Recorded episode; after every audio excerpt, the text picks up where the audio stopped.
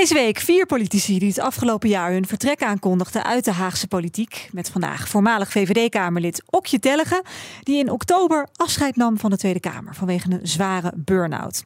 Na de verkiezingen van 2017 werd ze secretaris van de VVD-fractie en eerste ondervoorzitter van de Tweede Kamer. En daarmee de eerste vervanger van Gadisha Ariep en later ook Vera Bergkamp. Een rol waarin ze af en toe fel moest ingrijpen. Het opvoeden van mijn vier kinderen thuis is makkelijker dan het leiding geven aan deze vergadering. U het woord. U spreekt via de voorzitter. In 2021 stond ze opnieuw op de kandidatenlijst en kreeg ze een bij de VVD ongebruikelijke derde termijn. Maar februari vorig jaar ging het mis. En ik dacht, wat gebeurt er? En ik kon gewoon niet meer praten. Want ik ben gewoon eh, in elkaar gezakt op de trap van het, uh, in het gebouw. Tja, dat bleek een burn-out te zijn. Ze ging met tijdelijk ziekteverlof, maar na acht maanden thuis kwam ze in oktober tot de conclusie dat een gezonde terugkeer er niet meer in zat. In haar afscheidsbrief deed ze ook een oproep aan andere Kamerleden. Laat elkaar een beetje heel. We hebben haar nu op afstand te gast, voormalig VVD-Kamerlid Okje Tellegen. Van harte welkom. Dankjewel. U ging dus na tien jaar de Kamer uit vanwege die burn-out. Als eerste, hoe gaat het nu met u? Nou ja, in ieder geval een heel stuk beter dan uh, anderhalf jaar geleden. Mm -hmm. uh, sterker, ik kan gewoon zeggen dat het eh, goed gaat en dat ik me weer aan het oriënteren ben op een nieuwe baan. En dat voelt ook allemaal een uh, stuk beter. Dus ik denk dat de grootste narigheid achter de rug is. Nou, dat is natuurlijk fantastisch nieuws. Weet u nu ook, als u kunt ja. terugkijken, wat de oorzaak is geweest van die burn-out? Ja, vind ik altijd lastig. Ik vind überhaupt de hele term burn-out blijft een lastig begrip vinden wat dat is, waar dat begint en waar, waar dat eindigt. Mm -hmm. um, in mijn geval uh, denk ik dat het een combinatie was der dingen. Uh, de combinatie van een echt wel uh, stevige baan die 24 uur per dag doorgaat, um, in combinatie met een gezin met vier kinderen. dat heeft me denk ik uiteindelijk nou ja, om het populair te zeggen, genekt. Mm. Uh, uh, ja, dus dat zou de, de oorzaak zijn. En ik wijs daarbij nadrukkelijk niet uh, naar het vak van Tweede Kamerlid. ik denk dat het echt die combinatie was waar het bij mij mis is gegaan. Hoewel die baan natuurlijk wel gewoon een hele zware, veel eisende baan is. Um, maar een heleboel mensen overkomt het ook niet. Dus ik denk dat er ook bij mij, in de aard van mij, hoe ik in elkaar steek, ook wel een een reden zat. Ja, maar, ja. maar toch kunnen we ook wel wat kritischer naar dat vak wijzen. Aangezien we de afgelopen jaren, 2020, 2021, vorig jaar, eh, hebben we gezien dat er meerdere Kamerleden uiteindelijk met een burn-out thuis kwamen te zitten. Ik denk als je dat vergelijkt met andere beroepsgroepen, dat het percentueel toch een stukje hoger is. Ja, zeker. Ik, ik, ik zeg ook niet dat er daar niks gebeurt en dat het een uh, 9 tot 5 baan is die niet veel van mensen vergt. Helemaal niet. Alleen gevraagd naar mijn analyse van hoe het bij mij zou heeft kunnen gaan, is denk ik een combinatie der dingen en ook echt een karakter met eigenschappen uh, die zich niet altijd even goed lieten combineren uh, met, het, met het vak. Maar het klopt, het is een veel eisend beroep. Uh, het is ook echt een vak. Het is niet iets waar je zomaar even aan begint. Uh, je moet echt goed verdiepen en voorbereiden en weten waar je ja tegen zegt en waar je aan begint. Ja. Um, uh, en het klopt, het aantal mensen dat uh, om, om gezondheidsredenen uh, afgehaakt is, is groter dan een aantal jaren geleden. Ja, nou ja, we zien het nu ook. Hè. We zien ook dat meer politici nu besluiten dat ze niet verder willen in Den Haag. Renske Leijten sprak van een giftige cultuur, giftige wolk daar. Is het nu ook zwaarder dan nou, toen u begon, hè, tien jaar geleden ongeveer? Is het zwaarder om nu Kamerlid te zijn? Ja, ik denk dat er een hoop hoop dingen anders zijn dan, dan toen ik begon. Ik denk dat de waan van de dag nog meer regeert. Uh, het aantal um, partijen is toegenomen, waarmee de geldingsdrang van verschillende fracties natuurlijk is toegenomen. Ik denk dat het politiek klimaat uh, heftiger is geworden, uh, meer sprake van polarisatie. ja, er, zijn, er is een lange lijst van dingen die in de loop der jaren veranderd zijn. Um, en die dragen natuurlijk bij aan een, een permanente druk bij die Kamerleden zelf. Ja, ja, en dan hoor je ook vaak uitmaken van die cultuur. Ja, en dan hoor je ook vaak dat mensen toch ook social media een belangrijke rol toeschuiven hierin. Want volgens mij wordt het ook steeds belangrijker dat je als Kamerlid toch heel goed zichtbaar bent op die socials.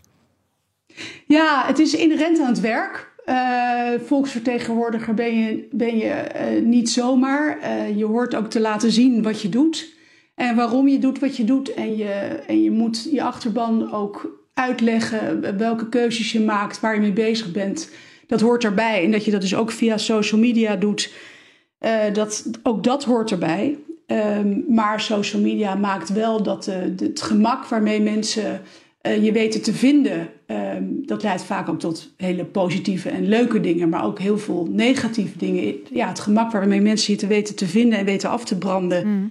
Eh, is, is, uh, ja, is heel groot. En daar moet je wel tegen kunnen, daar moet je tegen bestand zijn. Ja. En als je daar gevoelig voor bent, um, uh, en dat is de een ook meer dan de ander, dan, dan is dat best wel zwaar. Maar is dat de laatste jaren, dat is natuurlijk al een hele tijd, de socials, is dat iets waar je ook in getraind wordt als Kamerlid? Of is het echt hier een beetje van, nou, voel zelf maar even aan wat goed voor je is? Nou, je krijgt natuurlijk wel, ja, ik, ik weet niet hoe dat gaat in andere fracties, maar ik denk dat in de meeste fracties uh, het, het zo gaat. Uh, bij de VVD gaat het in ieder geval zo dat je heel erg uh, wordt voorbereid, een eindeloos mediatraining krijgt, et cetera.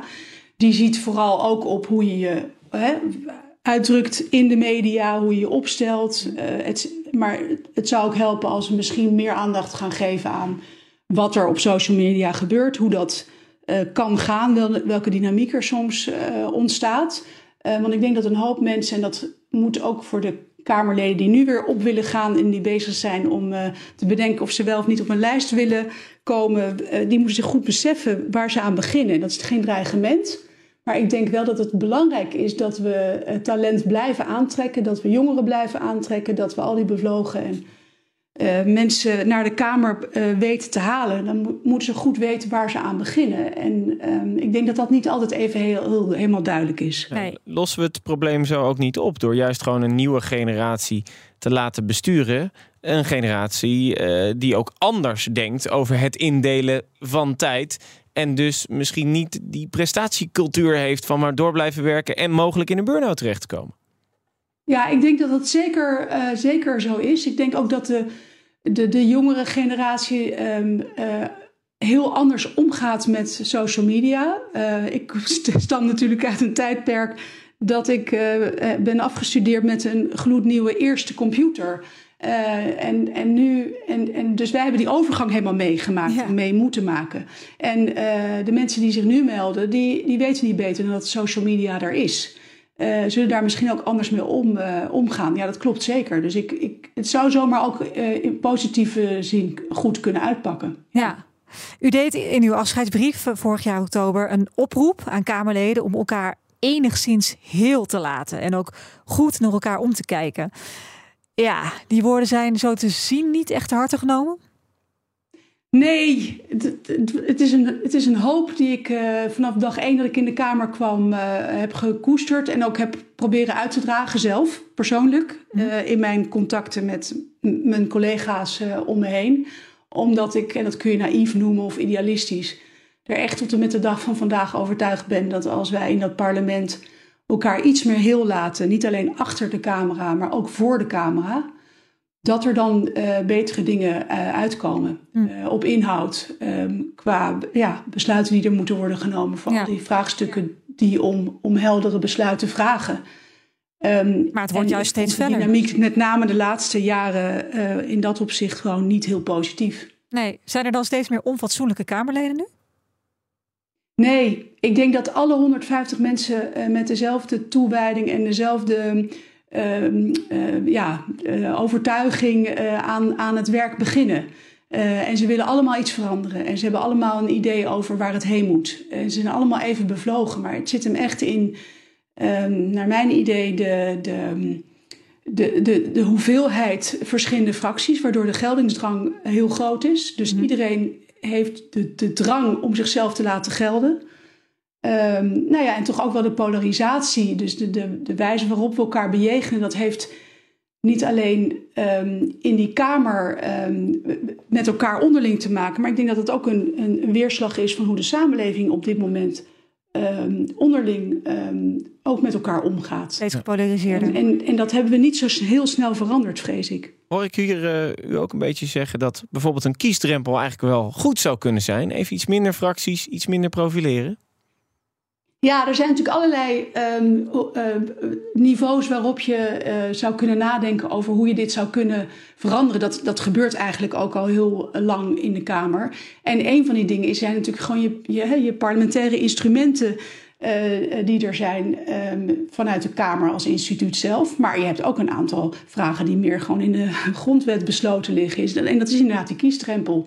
Ehm, ik ben er persoonlijk altijd voorstander van geweest, omdat ik, ja, omdat ik denk dat het daarmee een stuk overzichtelijker wordt. Maar die discussie komt elke keer weer terug en tot nu toe uh, is er geen meerderheid uh, gevonden om uh, tot, tot dat besluit over te gaan. Nee, en u kunt hem er zelf niet meer in gooien natuurlijk. Dat vergt echt een wijziging ja, want u, u van komt, het stelsel. Dat is dus niet 1, 2, 3 gerealiseerd. Nee, en, en u komt zelf denk ik niet meer terug. Hè? U heeft geen, geen zin meer om terug te gaan naar Den Haag ooit. Nee, nee, ik heb daar echt tien jaar uh, mijn allerbeste best gedaan. Ik denk dat het echt tijd is, zoals je net zelf ook al zeiden, dat daar een hele nieuwe generatie uh, begint. Uh, dus, uh, en als maar u bellen voor de ministerschap? is voor de Kamerleden die daar nu nog zitten en die dus uh, relatief langer rondlopen en nog die ervaring hebben, dat ze de, de nieuwkomers straks weer goed opvangen. Ja. En dat ze worden begeleid. En als ze u bellen voor een ministerschap bij een volgende coalitie? Ja, dat is nu niet aan de orde. Dan bellen ze me en dan ga ik op dat moment nadenken. Ja, dus dat, dat, in elk geval is de deur daar niet helemaal dicht. Nee, en ik, ik blijf altijd een politica en ik blijf altijd dag in dag uit geïnteresseerd in de publieke zaak. Ja. En ik blijf altijd lid van de VVD. Dus nee, de, de, het vak heeft mijn hart en de politiek heeft mijn hart. Dus ehm, ja, nee, die deur gaat nooit dicht. En waar bent u het meest trots op in die tien jaar Kamerlidmaatschap? Ja, dat is een goede vraag. Die wordt me vaak gesteld. Ik moet je eerlijk zeggen dat ik niet altijd even goed het antwoord eh, weet. Ik denk, en dat klinkt misschien een beetje soft, maar dat het me gelukt is om in die tien jaar uh, zoveel mogelijk mezelf te blijven. En dat is nou net ook de uitdaging die dat parlement wel met zich meebrengt. Dat je op zoveel manieren zo vaak aan je wordt getrokken. Dat je verdomd goed moet weten waar je zelf staat, wat je zelf vindt. Ehm, en hoe je zelf acteert. Ehm, en dat vind ik, uh, is, me, is me al die jaren uh, goed afgegaan. En, en toch een heleboel collegialiteit die helaas in de media niet terug te uh, lezen is. Maar ik, ik, ik mis vooral deze laatste anderhalf jaar dat ik niet meer in die kamer zit, de collega's. Ja, raar genoeg. Nou, dat kan ja. ik me heel goed voorstellen, want je bent natuurlijk ook wel een hecht team in zo'n kamer. Ja. Ja, en door alle partijen heen. Hè? Dat, dat, dat, en ik vind het zo jammer dat wat er achter de camera's gebeurt in de wandelgangen, uh, s'avonds na debatten, als we met elkaar broodje eten, dat die mate van collegialiteit en elkaar dingen gunnen en elkaar inderdaad heel laten. Um, dat die er wel degelijk is, um, maar dat in de, ja, de, de uitverkoop naar buiten, uh, naar de samenleving, te laten zien waar we allemaal voor staan, met al die verschillende partijen en al die individuele Kamerleden, daar gaat het dan mis. En dat is doodzonde, want er is veel meer um, samen dan uh, de buitenkant vaak laat zien. Fijn dat u dat dan bij ons nog even wilt benoemen. Veel dank, voormalig VVD-Kamerlid Okje Tellegen. Ook Liesbeth Staats vind je in de BNR-app. Ja, heel handig. Luister live naar Kees en mij tijdens de Daily Move. Dan blijf je ook gelijk op de hoogte van breaking news en het laatste zakelijke nieuws. En daar vind je ook alle BNR-podcasts, waaronder de Perestrooikast. Download nu de gratis BNR-app en blijf scherp.